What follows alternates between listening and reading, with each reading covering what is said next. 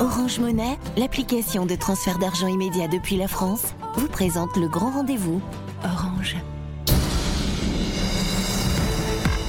Africa. Le grand rendez-vous avec Liliane Niatcha sur Africa Radio. Sommet sans compromis, la CEDEAO est-elle plus divisée que jamais et pour quelles conséquences? Nous en parlons dans votre émission ce soir avec nos invités que nous retrouverons de Ouagadougou, Bamako et euh, aussi de Conakry. Africa, le grand rendez-vous sur Africa Radio. Il est dix-huit heures treize euh, ici à Paris, seize heures treize en temps universel. Merci d'être avec nous dans le cadre du grand rendez-vous des dirigeants de la CEDEAO. Se sont réunis samedi dernier à Accra au Ghana pour statuer sur la levée, le maintien ou l'allègement des sanctions contre le Mali, la Guinée, le Burkina Faso, mais faute de consensus, ils ont renvoyé leur décision au mois prochain. Un nouveau sommet est donc convoqué pour le trois juillet à Accra. En attendant, nous allons essayer de comprendre l'impact de cette décision. Quelle incidence peut avoir cette dissension observée au sein de la CEDEAO sur le processus de transition dans ces trois pays ouest-africains et à qui profite la fin du sommet de samedi dernier sans consensus donc? Nous en parlons avec trois invités, dont deux qui sont déjà connectés avec nous. Les trois, d'ailleurs, vous faites ton signe. Euh, Siaka Coulibaly, bonsoir. Bonsoir. Vous êtes analyste politique burkinabé et directeur du Centre de suivi et d'analyse citoyenne des politiques publiques à Ouagadougou. Jean-François Camara, bonsoir. Bonsoir. Vous êtes enseignant, chercheur à l'Université des sciences juridiques et politiques de Bamako, au Mali, et de la capitale guinéenne Conakry, Alseny Thiam, bonsoir. Bonsoir Madame Niatcha et merci encore de l'invitation. Merci d'être avec nous, chercheur associé à l'I P S E, l'Institut Prospective et Sécurité en Europe pour la Guinée. Euh, je vais d'ailleurs commencer avec vous, Monsieur Thiam. Il s'agit, je le rappelle, d'un débat d'experts pour nous aider à comprendre ce qui a pu se passer samedi dernier à Accra et ses implications possibles sur les transitions dans les trois pays que nous avons mentionnés. Alors, un sommet des chefs d'État de la CEDEAO qui s'achève sans consensus, c'est plutôt inhabituel depuis la série de, de coups d'État survenus au Mali, en Guinée et au, au Burkina. Quelle réflexion, oui, euh, Monsieur Thiam? Oui, je pense que bien évidemment, il est difficile de faire consensus car on le sait que aujourd'hui, malheureusement, au niveau de la Guinée, du Mali et notamment de, du Burkina, ce n'est pas quasiment le même contexte. Au niveau de la Guinée, notamment, on sait que la situation politique est un peu, est un peu instable. On l'a vu tout dernièrement et donc c'est difficile de trouver des pourparlers. Au niveau du Mali, on l'a vu que la situation économique est dramatique avec des sanctions économiques qui sont très importantes comparées au cas de la Guinée. On sait que malheureusement, le Mali est un pays enclavé et que le fait qu'il y ait une fermeture des frontières, ça joue sur le commerce, ça joue sur le niveau de vie et ça joue sur le climat politique malien. Donc je pense que par rapport à la Guinée, la situation du Mali est encore plus urgente et je pense que d'ailleurs la réaction des autorités en ramenant le délai à deux ans pour la transition prouve que le pays est actuellement très étouffé par ces sanctions économiques. Donc je pense que bien évidemment ils n'ont pas trouvé consensus, mais je pense que les autorités de la CEDEAO doivent laisser du lest notamment pour permettre une réduction de, ces, de cette politique qui quand même est très dure pour le peuple malien et le peuple burkinabé aussi. Euh, Monsieur Camara, vous, vous partagez euh, cela. Euh, oui, il y a cette réalité hein, qui est que les Maliens vivent euh, de moments extrêmement difficiles depuis les sanctions de janvier dernier. Euh, est-ce que vous pensez que ce sont les conséquences clairement connues de cette situation qui ont pu euh, peut-être euh, entraîner ce qui apparaît aujourd'hui euh, clairement comme une fissure Euh, au niveau des chefs d'État, enfin, il y a une dissension très clairement. Monsieur Camara, le temps qu'une... Bonjour. Je... Oui, allez-y. Si voilà, merci pour l'invitation. Voilà, je partage euh, qu'on appelle l'intervention de, de mon prédécesseur. Voilà, euh, aujourd'hui, on, la voilà, c'est Monsieur Thiam.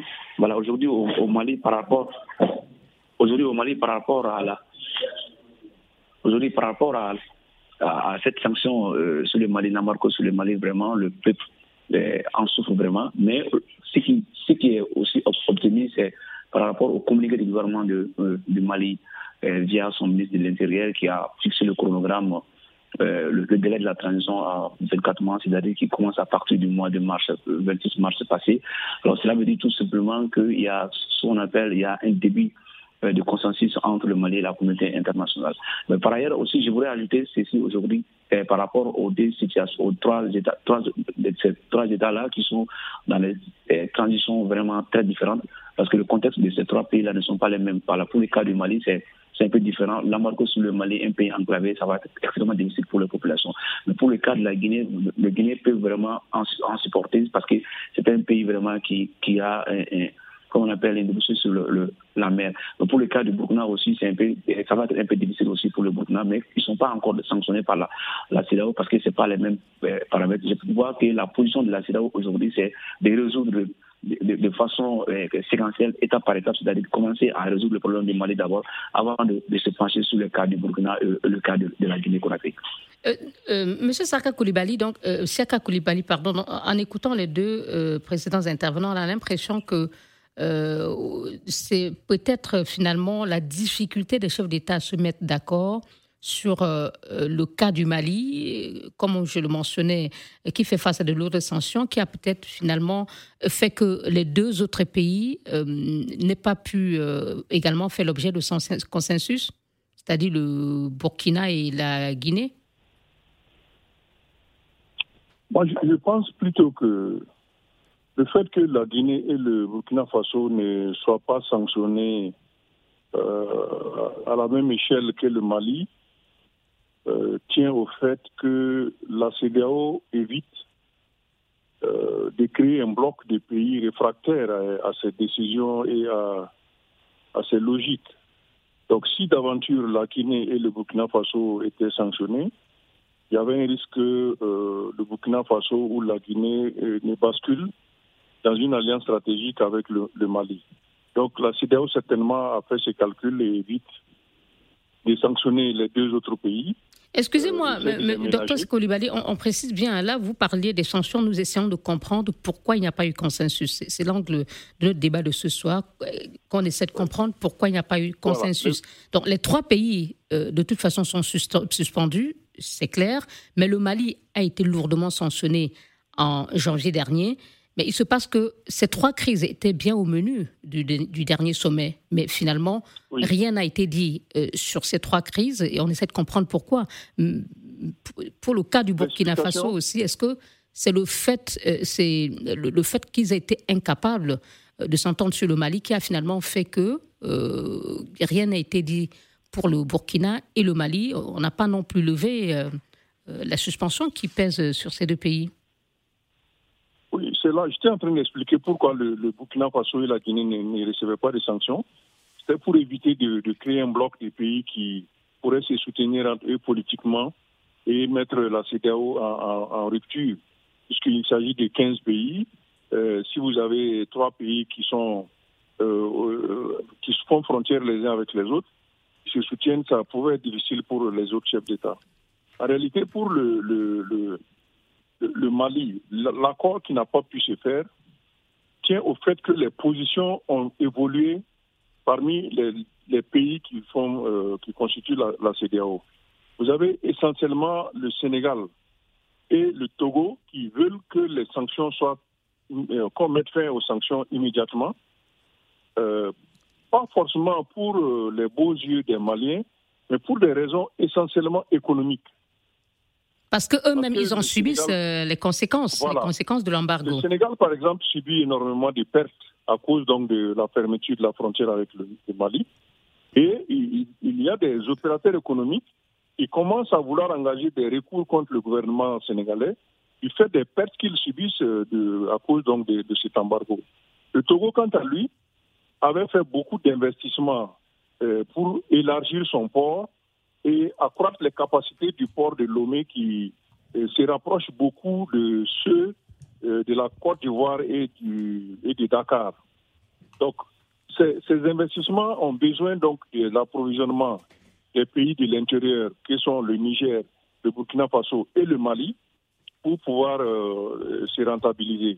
Et les sanctions contre le Mali donc euh, perturbent ces plans euh, de, de rentabilisation économique du, du port de, de Lomé Si bien que ces deux pays, pour ces raisons très très euh, objectives, euh, sont euh, dans une posture de, de cesser les sanctions, étant donné que l'objectif était d'amener la population à, à mettre pression sur euh, les le gouvernement de transition. De la transition.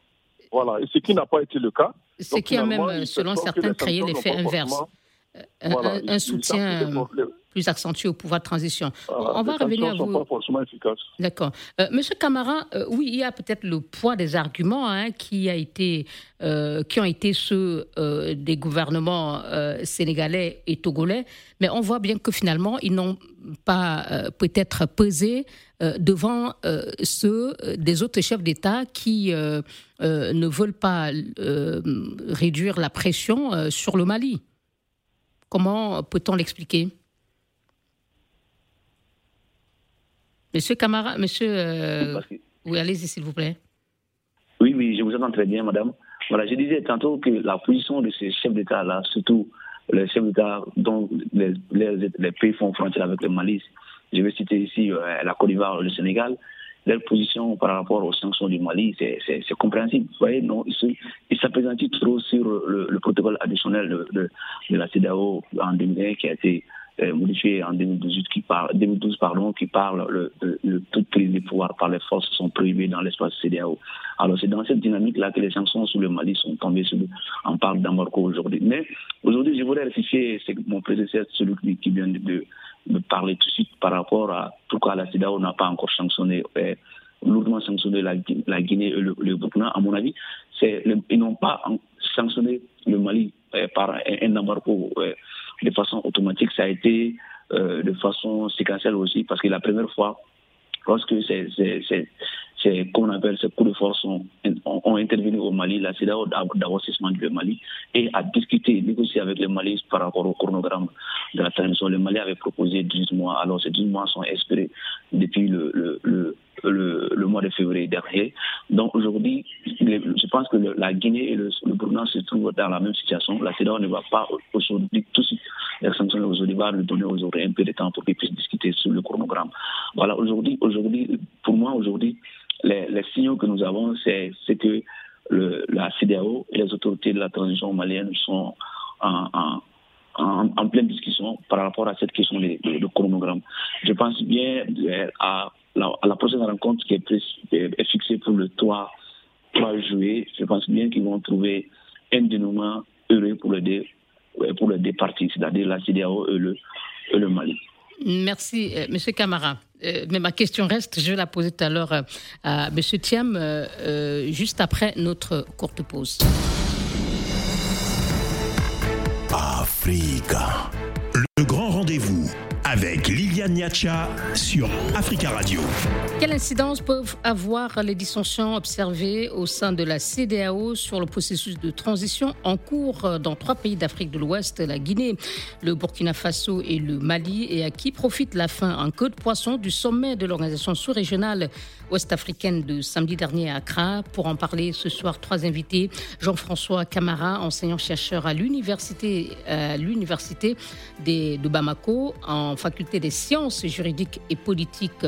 Alseny Thiam, chercheur associé à l'I P S E pour la Guinée, c'est l'Institut Prospective et Sécurité en Europe, et Siaka Coulibaly, analyste politique et directeur du Centre de suivi et d'analyse citoyenne des politiques publiques.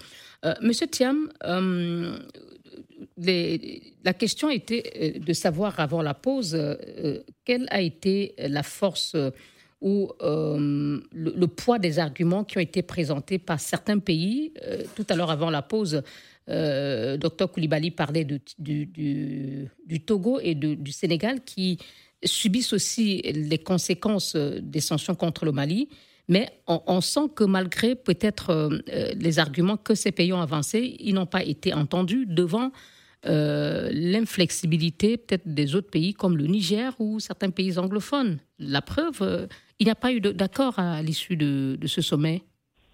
Oui, je pense que M. Coulibaly a parfaitement bien résumé les enjeux et la nécessité, en fait. Parce qu'en fait, je pense qu'il y a deux arguments, c'est-à-dire, il y a d'un côté des pays qui essaient de défendre leurs intérêts économiques concrètement, et il y a de l'autre côté certains pays, notamment des pays comme peut-être le Ghana et la Côte d'Ivoire, qui essayent quand même d'être un peu stricts et d'avoir une certaine forme de dureté vis-à-vis des gouvernements, notamment des gouvernements militaires. Donc je pense que c'est une conciliation entre ces deux solutions ou ces deux camps de pays qui va permettre d'une certaine manière d'aboutir à une paix sociale durable. Donc je pense que la, l'analyse de M.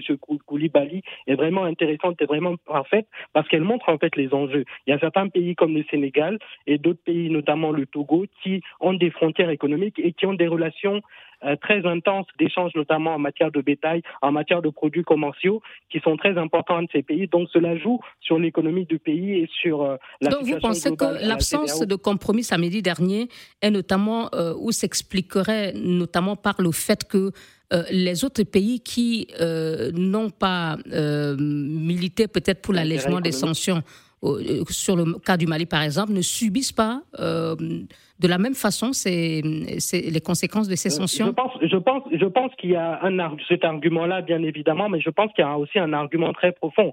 Je pense que les pays de la CEDEAO ne sont pas forcément très unis. On sait qu'il y a beaucoup de camps dans les pays de la CEDEAO, notamment, comme vous l'avez si bien dit, des camps anglophones, des camps francophones et certains pays qui s'entendent mieux que d'autres. Je pense par exemple au cas de la Guinée, qui peut-être est un peu plus alliée au Mali que le Sénégal par rapport à d'autres pays. Donc je pense que bien évidemment, il y a ces, il y a ces conciliations économique, mais aussi il y a aussi des, des, quand même des divisions assez profondes en fonction de certains pays. Donc je pense que bien évidemment, on critique aussi la CEDEAO ces derniers temps, car la CEDEAO joue un peu, disons, est très déconnectée des réalités du terrain. Donc je pense qu'aujourd'hui, c'est l'occasion pour la CEDEAO de plus acter, en tout cas d'être un peu plus offensif, notamment sur les questions militaires pour vraiment trouver des solutions pour ces pays-là. Donc je pense que la CEDEAO est attendue au tournant et c'est peut-être la raison pour laquelle aujourd'hui ils prennent du temps avant de se décider, car ces dernières années, notamment à travers la Guinée, on l'a vu qu'il y a eu pas mal de manifestations et que la CEDEAO n'est pas forcément intervenue. Donc parfois, on pense, on pense qu'il y a une déconnexion entre la CEDEAO et les peuples, et les peuples de ces pays-là. Docteur Coulibaly, y a-t-il un vainqueur hein, euh, aujourd'hui euh, qui sort finalement vainqueur de euh, cette euh, fin, on va dire inédite, de, de ce, du sommet de samedi dernier?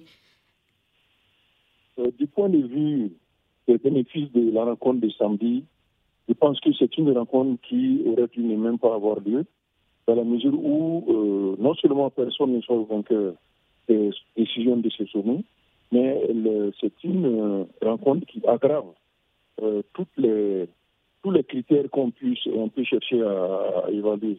Même pas le Mali, euh, qui, peut, euh, donc, qui peut peut-être interpréter le manque de consensus euh, comme une petite victoire, euh, pour peut-être avoir réussi à diviser une CEDEAO qui, oui. jusque-là, depuis les coups d'État, euh, est restée euh, euh, unie. Ces chefs d'État, c'est, c'est vraiment c'est, c'est la première fois depuis le déclenchement de, de cette série de coups d'État qu'on observe euh, voilà, une, oui. un sommet qui s'achève ainsi. Ce que vous dites, ça peut être une victoire politique indirecte, mais l'objectif du, du gouvernement malien était clairement que les sanctions soient levées. Il y a même eu des, des, euh, des alertes des, des services douaniers euh, qui ont été appelés à se préparer à, Tout à, fait. à la réouverture des frontières, et cetera. Donc je pense que l'objectif du, du Mali, c'était que on, on, les, les sanctions soient levées. Donc, vous savez, pour revenir rapidement à la, à la question de la décision, il y a une, une dimension procédurale qui a effectivement joué et, et aussi, c'est que les décisions se prennent à l'unanimité. Il faut un consensus pour que les décisions soient prises. Il suffit qu'un seul pays refuse euh, de s'aligner sur les positions des, des autres pour qu'il n'y, n'y ait pas de décision. Donc euh, le, le Sénégal et le Togo ont fait peut-être des, beaucoup d'activisme pour qu'on lève les sanctions, mais il y en a qui peut-être n'ont pas les mêmes vues et ont une considération qui porte sur l'empêchement des coups d'État dans la sous-région, comme la Côte d'Ivoire ou peut-être même le, le, le Ghana. Donc je pense que ceci fait que... Euh, Quand il y aura des dissensions entre les chefs d'État, il est difficile donc, de, de prendre une décision en faveur donc, des pays concernés. À, à vous entendre, rien n'est donc joué et que peut-être on pourrait assister au même scénario le trois juillet prochain euh, c'est, c'est une possibilité, mais je pense que d'ici là, euh, les chefs d'État auront eu le temps de mieux analyser la, la situation, de peser le pour et le contre, et peut-être de donner une situation de, de, de, une décision de sagesse qui pourrait servir euh, à apaiser les tensions au sein de la CEDEAO et au sein de la sous-région ouest-africaine, notamment les populations qui commencent à être très excédées par euh, les attitudes de la CEDEAO. Vous avez au Mali plusieurs acteurs politiques qui demandent que le pays se retire de la CEDEAO. C'est un risque évident. On sait aussi que le, le, la Guinée avait fait quelques menaces en a inclus dans cette... Le porte-parole du gouvernement l'avait dit clairement, voilà. Qu'il y a donc, des pays donc, comme la Mauritanie qui la ont quitté la CEDEAO et qui survivent. Voilà. La CEDEAO joue gros donc, euh, dans cette affaire.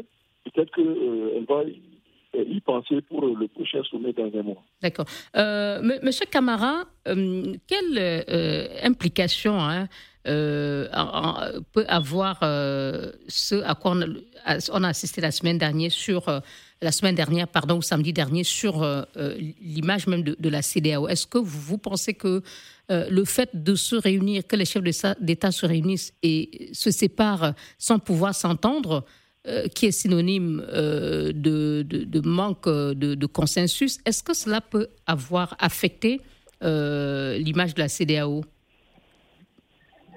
Oui, c'est toujours là, là cette question...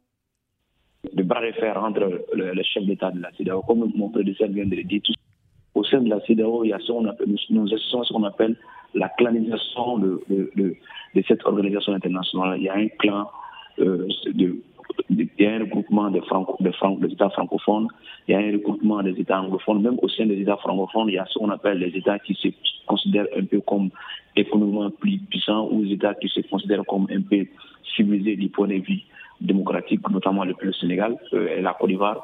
Donc il y a cette question de la, au sein de la CEDEAO, il n'y a pas en la matière un texte euh, de, au, au sein de la CEDEAO qui permet de fixer le modèle de consensus ou le modèle de compromis par rapport à, à, à les différentes situations que nous assistons aujourd'hui, le cas du Mali, le cas de la Burkina, le cas du Burkina et le cas de, de la Guinée. Mais aujourd'hui, à mon avis, je pense bien qu'il urge aujourd'hui les chefs d'État de la CEDEAO doivent seulement penser que ce n'est pas les autorités de, de, de, la, de la transition de ces différents États-là qui vont en souffrir le premier par rapport à ces différentes sanctions, mais plutôt les populations. Donc, dans ce sens, en ce, en ce sens-là, ils doivent plutôt penser à la population pour aller vers la levée de ces différentes sanctions, surtout sur l'embargo du, du, du Mali. Aujourd'hui, quand vous pour vous promener dans, dans la rue de Bamako, quand vous demandez aux citoyens de Bamako, quatre-vingt-dix pour cent des citoyens de Bamako vont vous dire que le groupe a quitté la CEDEAO parce qu'ils ne voient pas l'intérêt de, de la CEDEAO. Pour eux, la CEDEAO est, est une organisation de chefs de, de, de l'État qui est là uniquement pour servir. Merci. Comme on appelle lorsque le chef d'État veut se maintenir. Monsieur Camara, je dois vous interrompre parce qu'il y a beaucoup de bruit. Une bonne partie de ce que vous dites euh, euh, est perturbée par le bruit qu'il y a autour de vous. Donc, je vous prie de vous mettre un peu à l'abri de celui-ci. Euh, le temps qu'on écoute Monsieur Thiam, euh, je, il me semble qu'on, qu'on l'a perdu, euh, on le rappelle. Euh, Monsieur Coulibaly, euh, pour ce qui est du, du Burkina, hein, euh, je posais la question sur euh, l'incidence ou l'implication de, de, de, cette, de ce sommet terminé en queue de poisson sur euh, l'image de la CEDEAO, d'autant plus que les partisans du président déchu, Roch Marc Christian Kaboré, espérait, par exemple, pour euh, euh, le cas du, de votre pays, un durcissement euh, de ton de la CEDEAO pour obtenir euh, la libération totale du, du, du président déchu Kaboré. Oui, je pense que pour le, le Burkina Faso, euh, le sommet n'a pas euh, profondément fait évoluer euh, la situation. Étant donné que les sanctions... Même si un médiateur a été nommé en la personne du, voilà. de l'ancien président nigérien Mamadou Issoufou. Oui, je veux dire que dans, dans le cadre des pays comme le Burkina Faso, euh, la principale crainte, c'est de voir des sanctions comme celles euh, que subit le Mali. Donc, tant que cela n'est pas fait, euh, le pays peut estimer qu'il s'en sort à bon compte, étant donné que la suspension euh, des organes, des participations aux organes euh, de la CEDEAO n'est pas en tant que telle euh, euh, une sanction qui, qui porte la conséquence tellement. Étant donné que même un gouvernement de transition, il peut bien se passer dans de, de ces, ces différentes participations aux missions. Excusez-moi, M. Coulibaly, je pose la question parce que nous avons eu peu avant le sommet des représentants du M P P, le parti de euh, M. Kaboré, qui espérait qu'au sommet de samedi, la, le cas Kaboré devait être évoqué, d'autant plus que la CEDEAO avait clairement, en début avril, exigé de la junte euh, au, au pouvoir de libérer le, le, l'ancien président. Donc le fait que le, le sommet ait eu lieu sans qu'on évoque Euh, le cas de ce dernier, euh, c'est vrai que c'est, c'est, ça peut euh, ne pas passer auprès de, des partisans du président déchu, non ? Bon, si vous lisez le communiqué, il est bien question du président Kaboré. Ah. Euh, mais c'est une, euh, une évocation très laconique qui... et qui ne change pas grand-chose à la décision que... Justement, c'est, elle réitère, mais il n'y a rien de... Il n'y a, il y a aucune exigence, comme l'espéraient ces, oui. ces derniers, c'est ce que je veux dire, sur le statu quo. Mais quand vous, quand vous regardez de près la situation du président Kaboré et la revendication de ses partisans, vous vous rendrez compte que, euh, en tant que journaliste, vous aurez peut-être dû euh, chercher à joindre les proches du président Kaboré, peut-être sa famille ou ses avocats éventuellement, pour savoir est-ce qu'il est vraiment empêché de se déplacer. Est-ce que le président Kaboré lui-même ne cherche pas à observer son devoir de réserve en tant qu'ancien chef d'État ? Donc pour vous, il aurait peut-être donné des instructions euh, à ses gardiens ou au nouveau pouvoir de ne pas laisser passer ses, les, les, les cadres de son parti qui se plaignent de ne oui. pouvoir euh, le rencontrer ? C'est une hypothèse qu'il ne faut pas écarter dans la mesure où on a dû... Aucun geste de la part ni de sa famille, ni de ses avocats, allant dans le sens donc, de sa libération. Donc moi, je peux penser que euh, autant euh, il est possible qu'il soit empêché de, de se déplacer, autant lui-même peut, pour le moment, hein, je veux dire pour le moment, euh, vouloir se, se tenir quelque peu à l'écart euh, et ne pas donner lieu à des initiatives qui pourraient compliquer sa situation. Merci. Donc, on a retrouvé... Que, Pardon, on a retrouvé Alseny Thiam qui peut s'exprimer juste avant la, la courte pause dans un instant. En quelques phrases, euh, monsieur Alseny Thiam, il y a aussi euh, du côté du, euh, de la Guinée les attentes euh, des euh, membres du F N D C notamment et de l'opposition qui souhaitaient voir la CEDEAO euh, prendre des mesures afin de, euh, de lever l'interdiction faite par les autorités de toute manifestation pendant la transition. Là aussi, euh, oui. rien n'a été dit. Oui, rien n'a été dit au niveau de la CEDEAO, mais comme on l'a, on l'a dit lors de la précédente émission, les précédentes émissions, c'est vrai qu'aujourd'hui, malheureusement, au niveau du C N R D, on essaye d'empêcher tout, tout type de manifestation. Tout dernièrement, dans le quartier Amdala, il y a eu un mort. Mais je pense que, comme je vous l'ai dit dernièrement, il faut vraiment que la Guinée essaye de jouer sur le dialogue social et non pas sur les manifestations du rue qui, comme à chaque fois, causent énormément de morts. Donc je pense que c'est au niveau du C N R D, au niveau de la Guinée, aux autorités de comprendre que maintenant, le, ce n'est plus à la rue de vraiment dialoguer. Il faut, après nul coup d'État dans le pays, depuis Lansana Conté, en passant par Dadis Camara et ensuite Alpha Condé, il n'y a quasiment pas eu d'accalmie en Guinée. Et on peut aussi parler du régime Sékou Touré. Donc je pense que c'est vraiment le moment de, de trouver un dialogue entre parties prenantes pour qu'il y ait une accalmie sociale afin vraiment de développer le pays. Donc je pense que c'est, c'est l'idée essentielle. Et pour rebondir, rebondir un peu sur ce que les messieurs disaient, c'est vrai qu'on on a une impression que la CEDEAO, on a une CEDEAO à deux vitesses, c'est-à-dire une CEDEAO politique qui est là Qui, qui prennent des décisions et parfois le peuple qui en subit les conséquences. Donc je pense qu'il faudrait des réformes et même dans la zone CEDEAO, on sait qu'il y a des pays qui battent leur monnaie, comme par exemple la Guinée qui a sa seule monnaie. Donc je pense qu'il faudrait peut-être penser à une unité régionale renouvelée avec des acteurs, une monnaie commune et surtout une intégration commune qui puisse vraiment permettre de, densifier les relations et de permettre une réduction des inégalités. Donc je pense que peut-être qu'il faudrait peut-être reformer cette institution et penser à une institution comme par exemple la possibilité de mettre en place la ZLECA, ou en tout cas une institution qui va permettre de, de permettre un meilleur dynamisme pour, pour nos pays africains. Merci, une pause. Africa, le grand rendez-vous avec Liliane Niatcha sur Africa Radio. Sommet extraordinaire sans compromis, la CEDEAO est-elle plus divisée que jamais et pour quelles conséquences ? Nous en parlons ce soir avec euh, Siaka Coulibaly, analyste politique burkinabé, Alseny Thiam, chercheur associé à l'Institut Prospective et Sécurité en Europe, I P S E pour euh, la Guinée, et Jean-François Camara, enseignant-chercheur euh, à la Faculté des sciences juridiques et politiques à l'Université euh, de Bamako. Monsieur, nous en arrivons à la conclusion de, de cette émission et je commence avec vous, euh, Monsieur Camara. Euh, l'autre, euh, un nouveau sommet est donc prévu le trois juillet prochain et il se tiendra sans euh, Cassibrou qui, euh, jusque-là, a piloté hein, euh, ces crises nées des coups d'État dans ces différents pays. Euh, qu'est-ce que vous attendez de cette réunion ? Est-ce que vous pariez sur euh, un compromis euh, cette fois ? Oui, je, je suis optimiste euh, par, par rapport à, à l'obtention de, d'un compromis entre les deux parties, c'est-à-dire l'État du Mali et la CEDEAO, parce que je vois bien que toutes les cartes ont, ont presque été épuisées. Je pense que la, la, la, la seule voie vraiment qui est ouverte aujourd'hui, c'est, c'est d'aller vers un, un compromis, parce qu'en défaut de ne pas trouver un consensus depuis courte forme, les deux camps sont en train de discuter. Il y a le plus véritable blocage, c'était par rapport au chronogramme. Le Mali avait proposé dans un premier temps cinq ans, la CEDEAO n'était pas d'accord. Aujourd'hui, la d'espoir était eh, basée sur la rencontre de, de week-end passé, donc qui, a, qui n'a pas été aussi concluante. Donc je pense bien aujourd'hui que le, l'espoir aujourd'hui... Il n'y a plus d'obstacle euh, à un compromis, notamment euh, sur la levée euh, des sanctions euh, contre le Mali. Et est-ce, et est-ce que vous pensez que peut-être l'autre élément qui peut faciliter ce compromis, c'est le décret signé lundi par le président de transition, euh, indiquant que la transition euh, est bien de vingt-quatre mois à compter du vingt-six mars dernier. Ça peut avoir un effet ? Oui. Sur les chefs d'État réfractaires ? Oui, je pense bien que... Euh, Ce décret-là vient encore renouveler. Je pense bien que c'était un décret qui a été mûrement réfléchi par le gouvernement du Mali.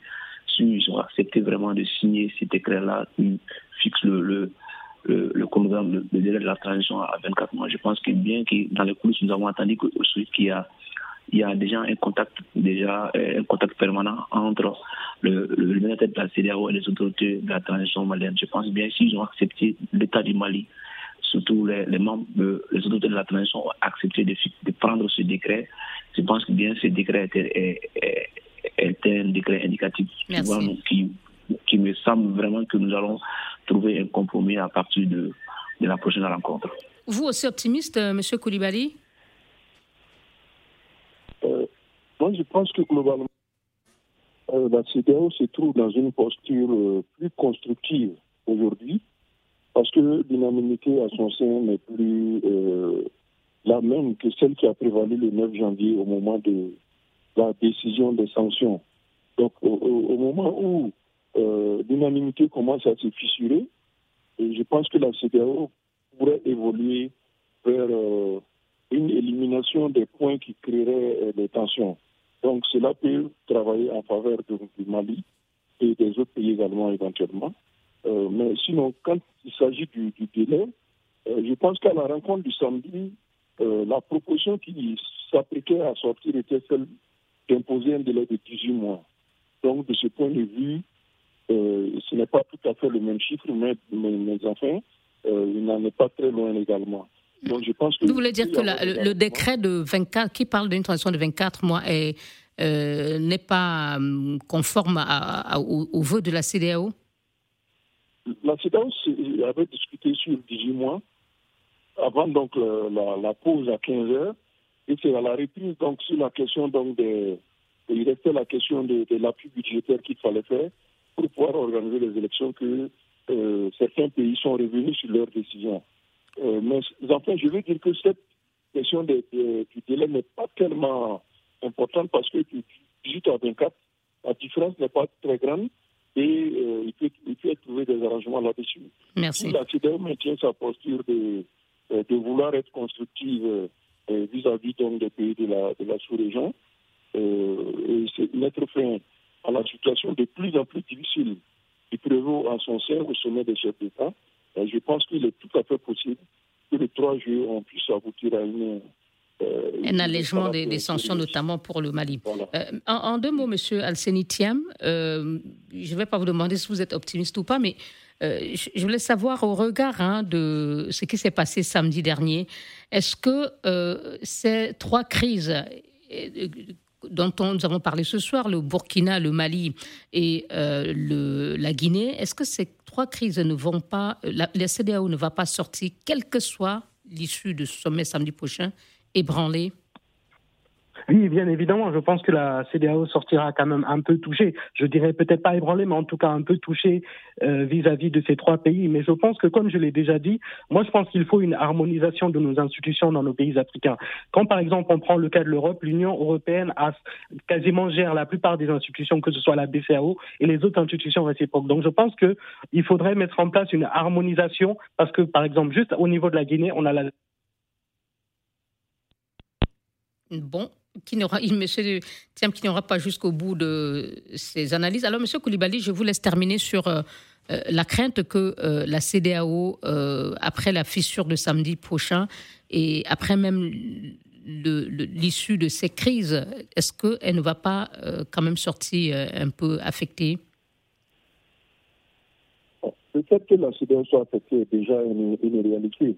D'abord, du point de vue des, des opinions ouest-africaines, elle est sérieusement touchée parce que euh, les populations ne comprennent pas que ce soit euh, euh, les dirigeants des pays qui se disent frères euh, du Mali, du Burkina Faso, de la Guinée, qui soient donc à l'origine des difficultés énormes que connaissent les populations maliennes aujourd'hui.